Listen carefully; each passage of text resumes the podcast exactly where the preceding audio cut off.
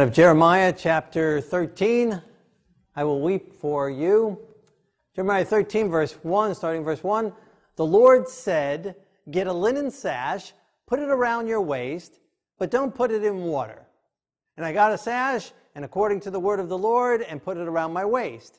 And the Lord said, Take the sash and arise and go to the Euphrates and hide it there in the hole in, a in the rock. And I went and hid it by the Euphrates as the Lord said.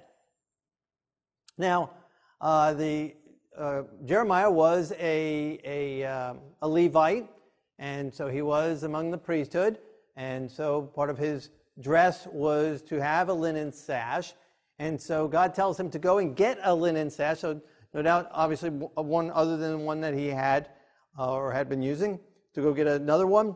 And he goes and gets it, puts it around his waist, wraps himself in it, and he tells him, Don't put it in water. And uh, it wouldn't make much sense to not put it in water before you put it on, right? That, of course, you wouldn't do that. But it seems to mean that don't wash it, right? Don't even after you wear it, and after you wear it a week, after you wear it two weeks, after you wear it for a while, don't put it in water. Don't wash it. Let it get dirty. Let it get soiled.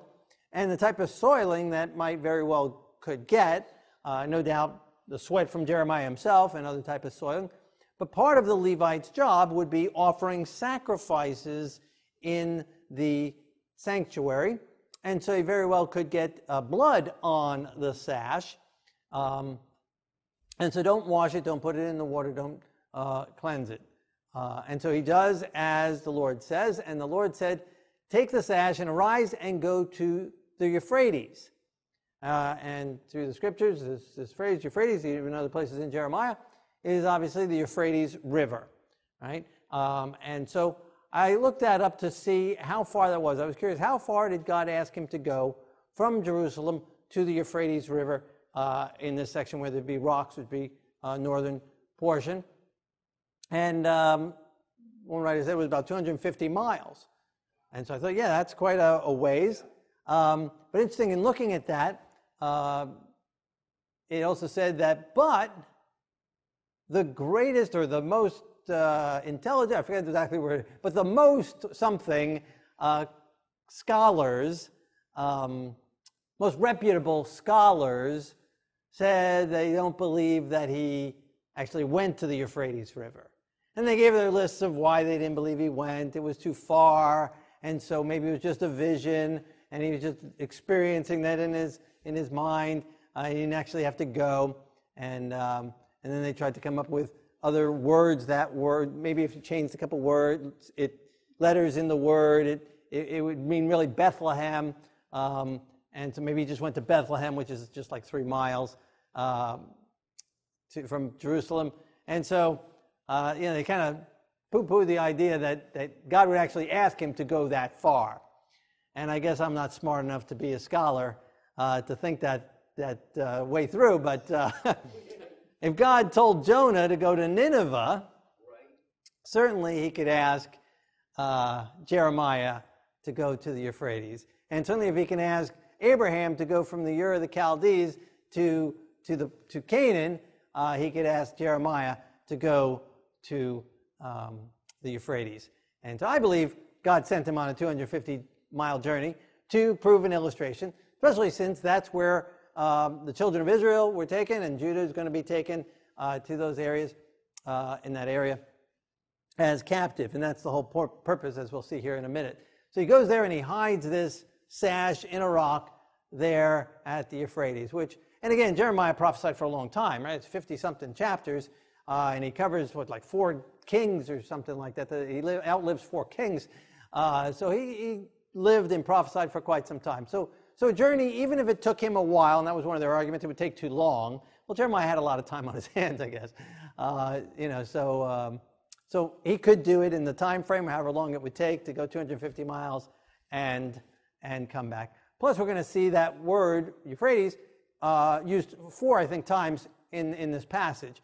So even if there was a typo, even if someone wrote it wrong and it really meant Bethlehem or something like that, uh, you know, to get it wrong four times uh, you know, would be uh, really bad uh, typos, right? So, so he goes and obediently goes, and I believe actually goes, because also the way it's written, it doesn't say I was in vision or anything like that. And usually when the Bible you know, is talking in, in uh, symbolic terms, there are words to kind of clue us in that it's talking in symbolism. And there's nothing here to indicate that this is symbolic in any way. It's all very, very plain. The Lord said, and I went and did it as, you know, exactly as the Lord said. And it just continually continues that way. And he puts it on his waist, you know, so did he make pretend he put it on his waist? Did he actually, you know, it's all pretty literal. And so we should assume it's literal. After many days, so he gets a break from his trip. Right? After many days, the Lord said, Go to the Euphrates and take the sash which I commanded you to hide there. And I went to the Euphrates and dug, and I took the sash from the place where I had hidden it, and there was the sash ruined. It was profitable for nothing. Surprise, surprise, right? And so he had this dirty, filthy sash, or maybe blood stained, sweaty sash, and goes and takes it and buries it there away and uh, and it gets all dirty and messed up, and even worse. And and uh, even though it doesn't rain much in that area, even if it rained a little bit, got even muddier. Uh, you know, however, it gets even more. And we don't know how long. He says after many days. That could have been a long time. It could have been years. Who knows? But he goes and he finds it, and it's ruined. Maybe moth eaten and all like this. Ruined, worthless, good for nothing. So again, everything written pretty literally here. And so God has him do these two trips. And we're at a thousand miles, right? That's a, that's a pretty good long walk. Two walks, right? Uh, there, back, there, back, right? And we don't know how long a break he took there while he was at Euphrates River before he came back, but still a lot of walking. And I believe that God, and the point I'm getting at with reading this passage, uh, besides what we get into the explanation of why God had him do it, the symbolism, is that God sometimes calls us to do radical things. Right? now is my point of seeing how far it was. That's what I was going to put the sermon around. And God asked them to do this, go all the way. I knew it was far, go all the way to the Euphrates. And then I have these, these uh, commentators say, oh, but he didn't actually do it. it takes the whole wind out of it. So God asks us to do sometimes radical things. To go for the symbol, right? He has other prophets lay on their side naked for eating food cooked on top of dung to make an illustration, right? And God may have us do radical things at times to get God's word to those that are perishing. And so, the symbolism here, Jeremiah had to tell Noah, but no doubt had to tell people, I'm going on a journey. I'm going to have to go to the Euphrates River. God has told. So he had to tell people what he was doing so that they would know, but also for the whole purpose of the demonstration. And so sometimes God wants us to use radical methods of getting the message to this world. And it doesn't want to hear it, it doesn't want to listen. It's God's trying to use Jeremiah and getting their attention. They're not listening to Jeremiah. He's been talking for some time. They're ridiculing him and, and, and, and not accepting the word of the Lord. so God has him go, I believe, as the scripture says, all the way to the Euphrates and back with this simple demonstration. Then God explains the word of the Lord, verse 8 the word of the Lord said, In this manner I will ruin the pride of Judah and the great pride of Jerusalem. This evil people who refuse to hear my words, who follow the dictates of their hearts. Very dangerous to follow the dictates of your heart. God condemns them for doing that. Because as we've read in Jeremiah, the heart is deceitful above all things and desperately wicked. Who follow the dictates of their heart. Don't follow the dictates of your heart, follow the dictates of God's word. And they walk after other gods to serve them and worship them. It shall be like this sash, which is profitable for nothing. All right, so they're following the dictates of refusing to hear God we shut ourselves off from God. We refuse to hear Him. And He tries to speak to us in so many ways the sunrise, the sunset, the stars at night, the wind, the trees, the breeze, our hearts pumping. So many ways God tries to get our attention that He exists, that He is the Lord, that He is the creator of all, that we exist because of Him.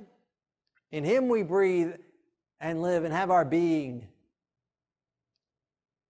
We, we refuse to hear his words. We refuse to hear of his love. We refuse to read the written word. We refuse the conviction that comes upon our heart. And then the next step is we follow the dictates of our own hearts.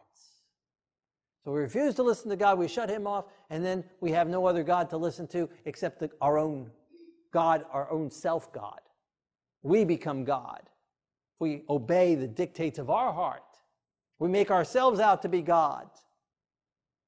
And we say, well, God really didn't mean that. He really didn't mean for Jeremiah. Jeremiah could have said that. You really don't want me to go to Euphrates. That's a long walk.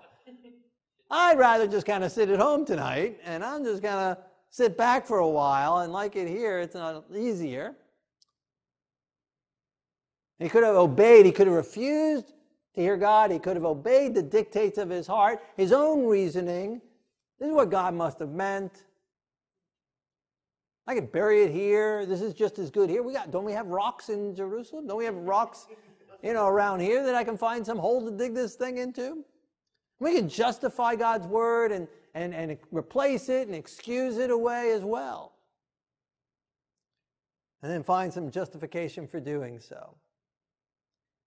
And then the next step, as we refuse to hear God, and then replace it with our own thoughts and our own ways, making our own ourselves our own God, creating our own word, our own commandments, according to the dictates of our carnal heart, that is lazy, despicable, pride, selfish, greedy. And then we walk after other gods. We then walk according to however we want. And then we're open to obey whatever winds come our way. Saw an interesting video. They, uh, they, they had this secret camera in this office, and they had all these people in this office, and this next person came in, and every so often there was this beep in the room. And everyone stood up. And there were two people that weren't part of the, that weren't on the inn, right? So everyone stood up, and these two people, separate people, I kind of looked at them. That was weird. Yeah? And then they just sat back down. A few minutes go by, beep. And they all get up again. And they look at them again. Third time, beep. This time the, the girl kind of slowly gets up with them and then sits back down when they all sit down. Another beep, they all get up. She gets up right with them. The guy thinks this is crazy. You can see from the expression on his face, they're all nuts. But sure enough, after a few beeps, he starts getting up with them as well. And now they're all getting up at the beeps. And then over so, some time, people get called into the office, whatever they were there for, and one by one they leave. And but everyone else still beeping and going up and down. And eventually she's the last one there in the room and there's a beep. She's the only one there. And she gets up, obedient to the beep. She's been trained. She sits down, beep, gets up. And then a new person comes in the room. And he sits down, and there's a beep. And she gets up. And she tells the other guy to get up. He says, Why? She says, I don't know, but everybody else was doing it. and she sits down, beep. She gets up. He gets up also. and she trains someone else to follow the beeps. And then we walk after the other gods. When we reject God, when we reject His word, Say it's too hard, too difficult, too this, too unbelievable. Try and spiritualize what is plain. We end up leaving ourselves open for every lie of the devil. Because when we reject God's word, then our ears are open to Satan's voice. That's what Adam and Eve did. He began to justify, began to push out what God had said, and left herself open to listening to the serpent. And then walking and obeying and doing. And we're no better. We're no better. We're no better than that lady in the office, or the guy that followed her, or the next person that followed him. No better than Eve. Unless we are in tune with the Word of God and listening to Him and Him only, and being obedient to him. As the sash clings to the waist of a man, so I have caused the whole house of Israel and the whole house of Judah to cling to me, says the Lord, that they may become my people for renown, for praise, and for glory. But they would not hear. Oh, the love of God, that He wraps us around Himself that he wraps his arms around us, that he draws us close to him, as close as could possibly be. And he wants us to be his children. He loves us with an everlasting love. Right? There's a song, No Orphans with God. Right? He calls us his children, his beloved.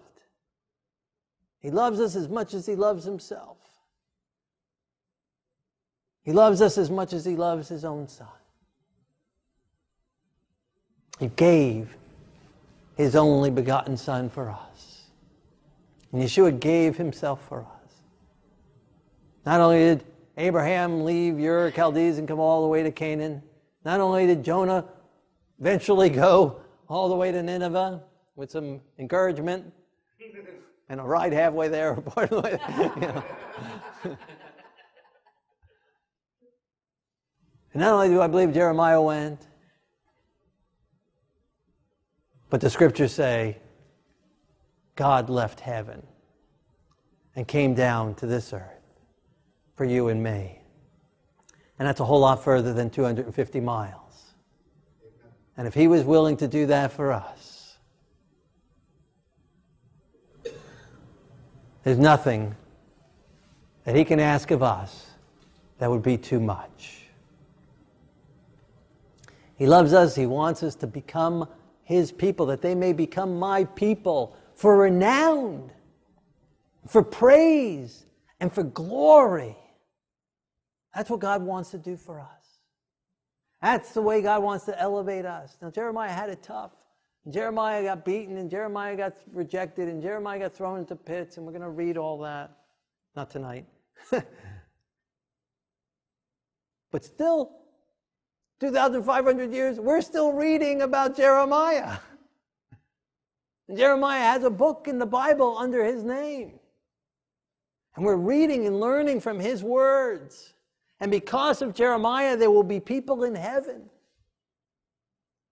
but the people he wrote about, most of them we don't even know their names. And most of them, if we knew their names, we wouldn't want to know their names. So while he had it rough here, he became God's people, God's person, for renown, for praise, and for glory. And Jeremiah has eternity with the Lord. And so God will fulfill his promise, God's plan, God's desire for those that hear his voice, those that listen to his voice. That he will make us behold what manner of love the Father has given unto us, that we might become sons and daughters of God,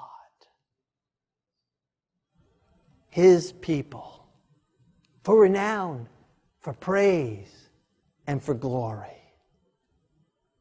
If we will only hear, if we will only heed, if we will only surrender, if we will only accept what He has already done in our behalf. What a wonderful God we have who loves us that much, is willing to go the extra 250 miles and much more for us. The Lord God of Israel says, Every bottle will be filled, verse 12, still Jeremiah 13. Every bottle will be filled with wine. I will fill everyone, even the kings, the Kohanim, the prophets, and all Jerusalem with drunkenness. I will dash them against each other, even fathers and the sons together. I will not pity, nor spare, nor have mercy, but I will destroy. God's word is clear. If we reject him, if we turn from Him, if we join the enemy's ranks, we become an enemy of God. And eventually, He will give us time.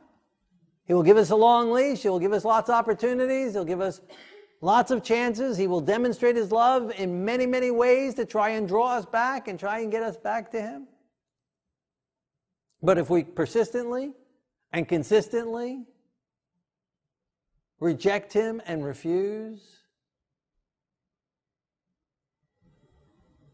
eventually He will not have pity, nor spare, nor have mercy, but He will destroy. And I'm hearing a lot of people rewriting the Word of God. Well, my God would never do anything like that. God is too nice to do that. God is too merciful and God is too loving to do that. What kind of a God would say something like that? Kind of a God would do things like that? What kind of a God would command something like that? What kind of a God would ask that of his people? Well, the everlasting God, the true God, the living God, the God who knows better than we do. And if he knows it's better to destroy those who have received Satan's heart and Satan's mind, he knows what's best. But we've got these people today that want to rewrite the Bible, recreate God in some fanciful image, which is nothing but a lie. God is merciful. God is very long suffering. Much more long suffering and much more merciful and much more loving than these people who want to make him out to be that way. and much more tolerant than they are. What is the lie of the devil to try and make God into something that he's not? And it's all to self appease that they can continue to live in their sin and self excuse themselves. And even to the point of denying God that God will somehow still allow them to have eternal life. But the Word of God's pretty plain. He will do it. God tells us, do not be proud. Or Jeremiah, now do not be proud, for the Lord has spoken. Well, could still be God speaking here, I don't know. Verse 16, give glory to the Lord your God before he causes darkness and before your feet stumble on the dark mountains. And while you are looking for light, he turns it into the shadow of death and makes it dense darkness. Strong warning, but also a strong promise.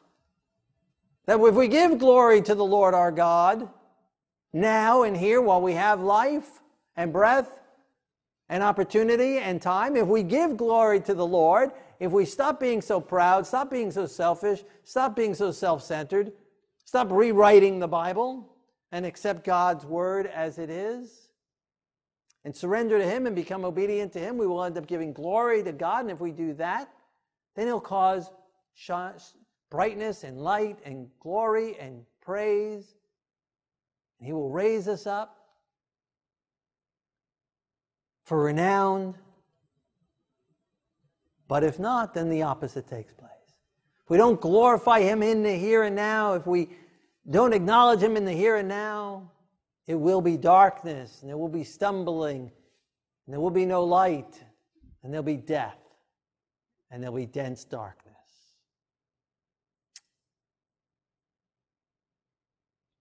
Adam and Eve, no doubt, justified them, excused themselves and saying, Oh, God has been so good all along. I can't imagine that just this eating this fruit from this tree would cause him to not allow us to continue to live. Boy, were they wrong. And so he continues to warn us as he did to them may we heed his word better than they did. If you will not hear it, My soul will weep in secret for your pride. My eyes will weep bitterly and run down with tears because the Lord's flock has been taken captive. Now, I don't know if this is Jeremiah writing or the Lord speaking and Jeremiah recording what God said. But if it's Jeremiah, the only reason Jeremiah would be able to say this is because this is exactly how God feels. And Jeremiah listened and obeyed God and heard his voice and yielded himself to him and received God's heart. And so Jeremiah had God's heart. And so if this is Jeremiah speaking, then it's God's heart speaking through him. And if Jeremiah was weeping, and he is known as the weeping prophet, the book of Lamentations, he's lamenting. My eyes will weep bitterly and run down with tears because the Lord's flock has been taken captive. So while the Lord gives these warnings and, and, and, and denunciations, you'll be taken captive, there'll be darkness, there'll be death, there'll be despair, deep darkness. He doesn't rejoice in that. He cries over it. He cries over those who refuse him. He cries over Lucifer's fall. He cries over Satan's actions. He cries over Adam and Eve's decision and choice. And he cries over each one of us if we reject and shut him out and refuse to listen and obey the dictates of our own hearts and walk after other gods. We do it at the expense of our own soul, but we do it at causing heartache and tears for God and for God's children. And if we are God's children, this is how we will feel. Not just Jeremiah, but all of us will feel this way. All of us will weep and cry as we see people rejecting God and turning from Him. Each of us will have a burden for them that we're willing to walk 250 miles four times for them. To make an illustration, if that helps, we will do whatever it takes to reach them with the eternal gospel. And we will go home and we will pray for them and we will pray with tears our hearts will long for them and go out to them. If you will not hear it, my soul will weep in secret for your pride. My eyes will weep bitterly and run down with tears because the Lord's flock has been taken captive. This world has been taken captive by Satan. God has been weeping and will continue to weep until it's all over. And even then, secretly, quietly, in some closet somewhere while we're rejoicing in heaven, the new heavens and the new earth, for eternity with God, no doubt God will still always remember his angels and the people who rejected him. And while he'll smile with us and enjoy our company and be pleasant and pleasurable with us, I have no doubt that God will have a closet somewhere where He will go and weep in secret for eternity for those that have rejected Him and have lost eternity. And if we truly have God's heart, our prayers will be for the lost. Our prayers and concerns will be for others. And so the reverse of what we read a few verses back if we hear his voice, we will have his heart and we will walk in his actions. If we hear his voice, we will have his mind and we will t- cry tears for that he tear cries. And we will act and go and minister and to seek and to save that which is lost. We will hear him we will obey the dictates of His heart, and we will walk in His ways and in His paths. God weeps for us. And if He weeps for us, for the wrong choices we make, then when we're in the midst of the trial and when we're in the midst of the temptation, He will do everything He can to give us victory over that, to turn us from that wickedness, to turn us from that wrong choice, to lead us in the everlasting way, so that He doesn't have to weep for us. He will do everything He can to keep us from pain. Because the tears he experiences is the tears that we experience. His heart beats with us. And when we're filled with guilt and remorse and shame and condemnation, there's a sadness inside. And God feels that with us. Cries with those that cry, and He rejoices with those that rejoice. What a loving God.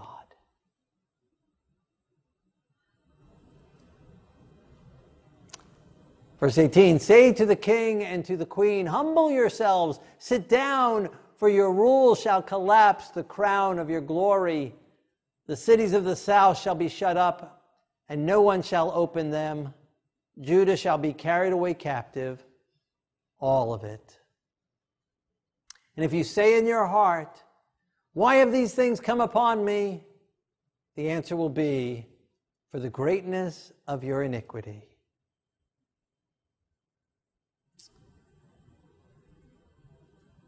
And so, when we're experiencing problems, the first place we should look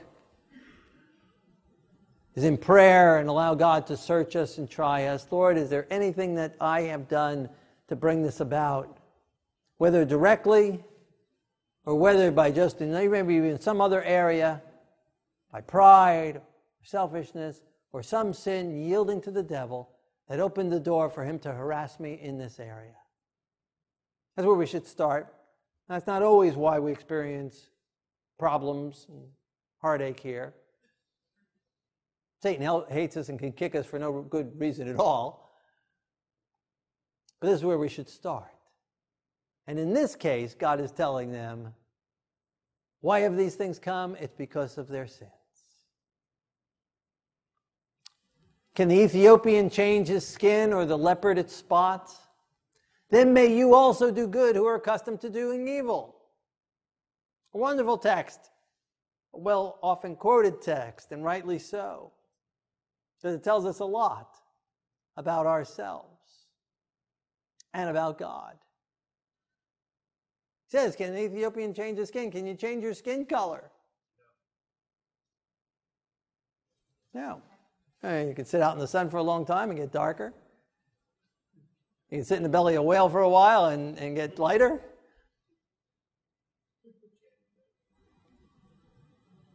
But the pigmentation of our skin can't change it. Can a leopard change his spots? Can he hide himself better? Can he make himself green? Can he change his spots? No. He's a leopard, he's got spots. Neither can we do good because of our carnal nature. So if it took becoming good in order to get us into heaven, we're never going to make it. It's an impossibility. We do evil because we are evil. We sin because we are sinners.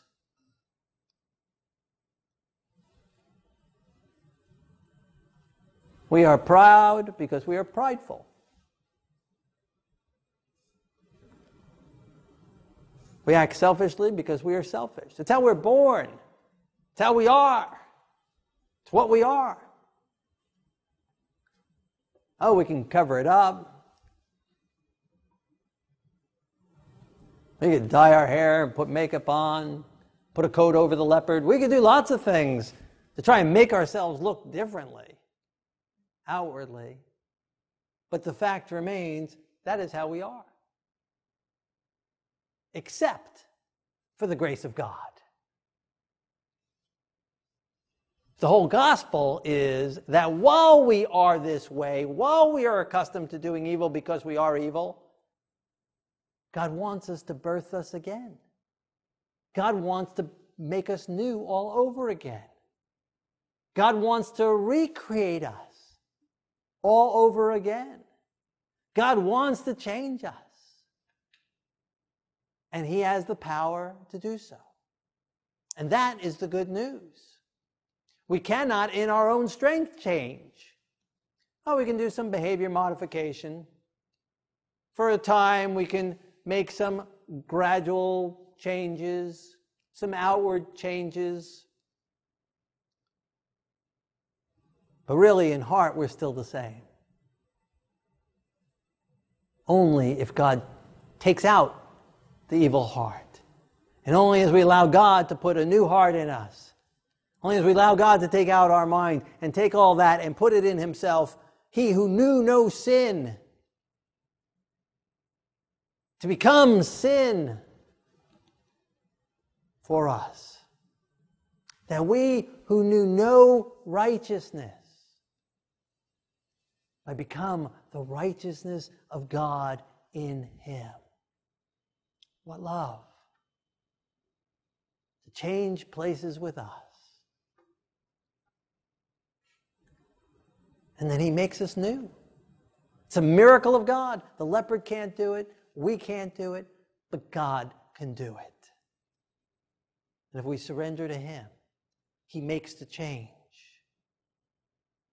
And that's the beauty of God. That's why the linen sash, he said, don't put it in water, don't wash it.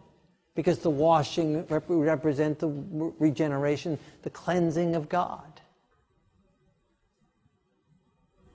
The washing away of the blood and the making it new and white again.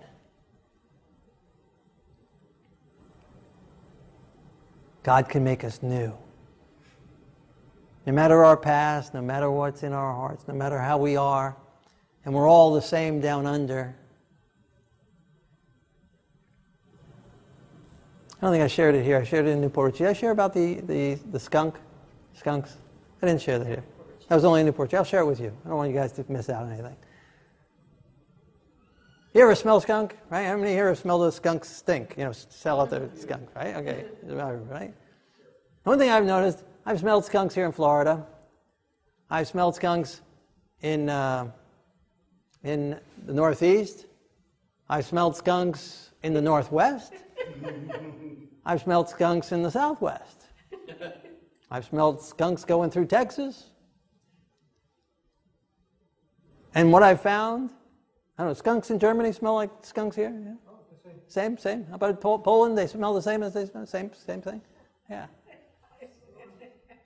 I never smelled a Polish skunk, but they were. but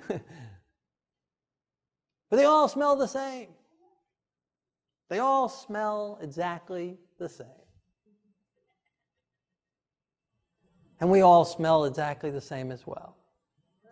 When I worked in New York, share food with the homeless, 2,000 lunches a week. Uh, and we had some locations where people came and got food, but we also had some vans that we took the food out to the streets. Big pots, big, huge pots of soup and, uh, and sandwiches. Make a couple sandwiches and put a piece of fruit in the bag, and napkin. And then we had magazine for everyone. And then we had boxes of other literature, Bibles, and things like that. And we go out into the streets and we go look for the people.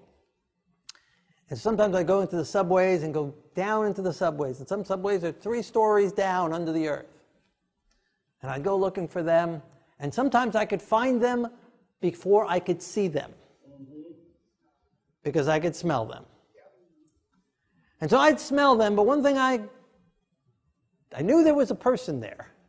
I knew it wasn't a skunk or something else, rotten fruit or something like that. I knew it was a person. Because get used to that smell. You know the smell. But I didn't know if they were young or if they were old. I didn't know if they were Latino or if they were born in the United States, if they were white or if they were black, if they were tan, if they were red, if they were yellowish. Couldn't tell if they had dark hair or light hair or were bald. I couldn't tell if they were a native New Yorker or a Texan. Couldn't tell what their IQ was. Couldn't tell what, their, what they were raised, what their parents were, whether they were raised in a rich family or a poor family. I couldn't tell their education level. Because all humans smell exactly the same after a few days without washing. Just like all skunks smell the same when they spray this, their weapon. We're all the same. We all stink the same. My dad had an expression. He'd say, uh, they think their armpits don't stink. Now, he didn't use the word armpits, but you get the idea. Right. But we all stink. We might think we don't, but we all stink the same at bottom. We're all wicked. We're all that way. And so when we condemn sin and when we point out sin and when we share what the Bible says is sin, it's not that we think we're better than anyone else because we know that there go I except by the grace of God. I would do exactly the same sins if it wasn't for the grace of God. So it's not some self exaltation. It's that we want to free them from the bondage that they're in. We want them to be freed from the guilt, the condemnation, the sadness, the gloom that sin brings. And lead them to the cleansing and the everlasting arms. We want to let them know they stink but that there's water and soap and cleansing to be had in the precious arms of Yeshua.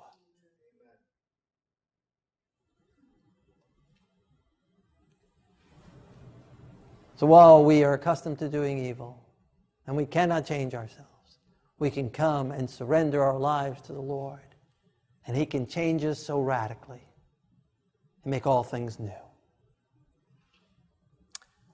Verse 24, therefore I will scatter them like stubble that passes away by the wind.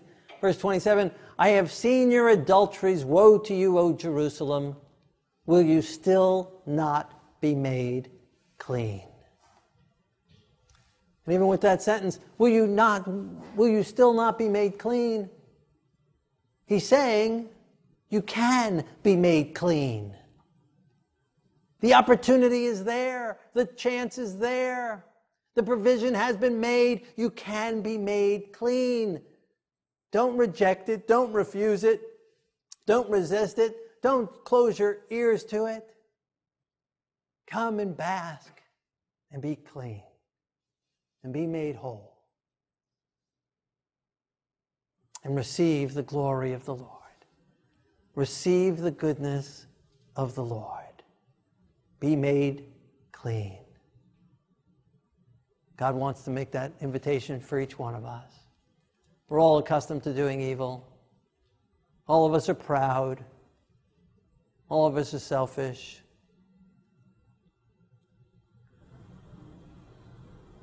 All of us are self centered. All of us are naturally inclined to hate God and reject God and shut our ears to God and to excuse our sins. But He invites us, come and be cleansed. Come and be renewed. Come and be changed. Give me glory. Surrender your life to me. And I will make you a people, my people. I will make you my children. I will remake you into my image. I will give you my heart. I will give you my mind. I will give you a love for the lost. I will give you tears and a hatred for sin and a love for me. I'll give you my life. I'll give you eternity. And I will make you a people of renown for glory and for praise and raise you up on high places in everlasting arms with everlasting life. That's our choice tonight. And so as we pray tonight,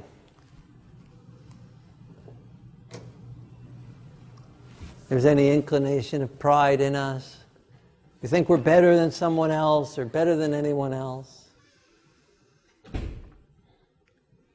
We think we're too smart and too good to fall for Satan's lies. We're self assured.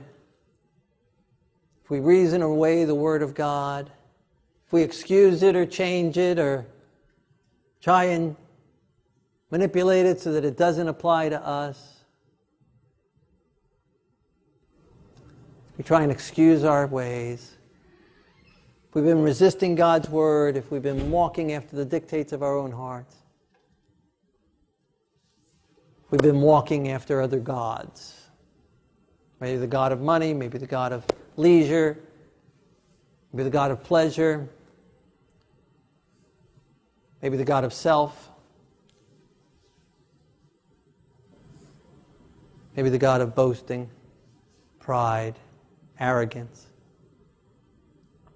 vanity, frivolity. Whatever we've been following. Let us God, let God search us and try us. Let us lead, allow Him to lead us in the way everlasting. Let us let Him cleanse us and wash us clean.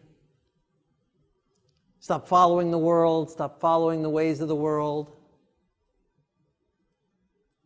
Stop conforming to this world, but let us be conformed to the Word of God. Let God work His life in us. Whatever area applies to you tonight, let's pray together and surrender all to Him and allow Him to lift us up. Humble ourselves in the sight of the Lord, and He will lift us up. Our Lord and our God, King of the universe, thank you for your great love poured out to us. Thank you for your mercy and your grace. Thank you, Lord God, for coming from heaven to earth to reach us. Thank you for providing salvation for us. Lord, unclog our ears and we ask forgiveness for rejecting you. We ask forgiveness for going in our own paths, in our own ways. Thank you for trying to make ourselves good. We want to surrender to you and allow you to transform us and make us new, to change us totally, to cleanse us and renew us and live inside us and give us tears for the lost and give us a heart that is concerned for them and burdened for them and then actions to reach out to them. In Yeshua's holy name, amen.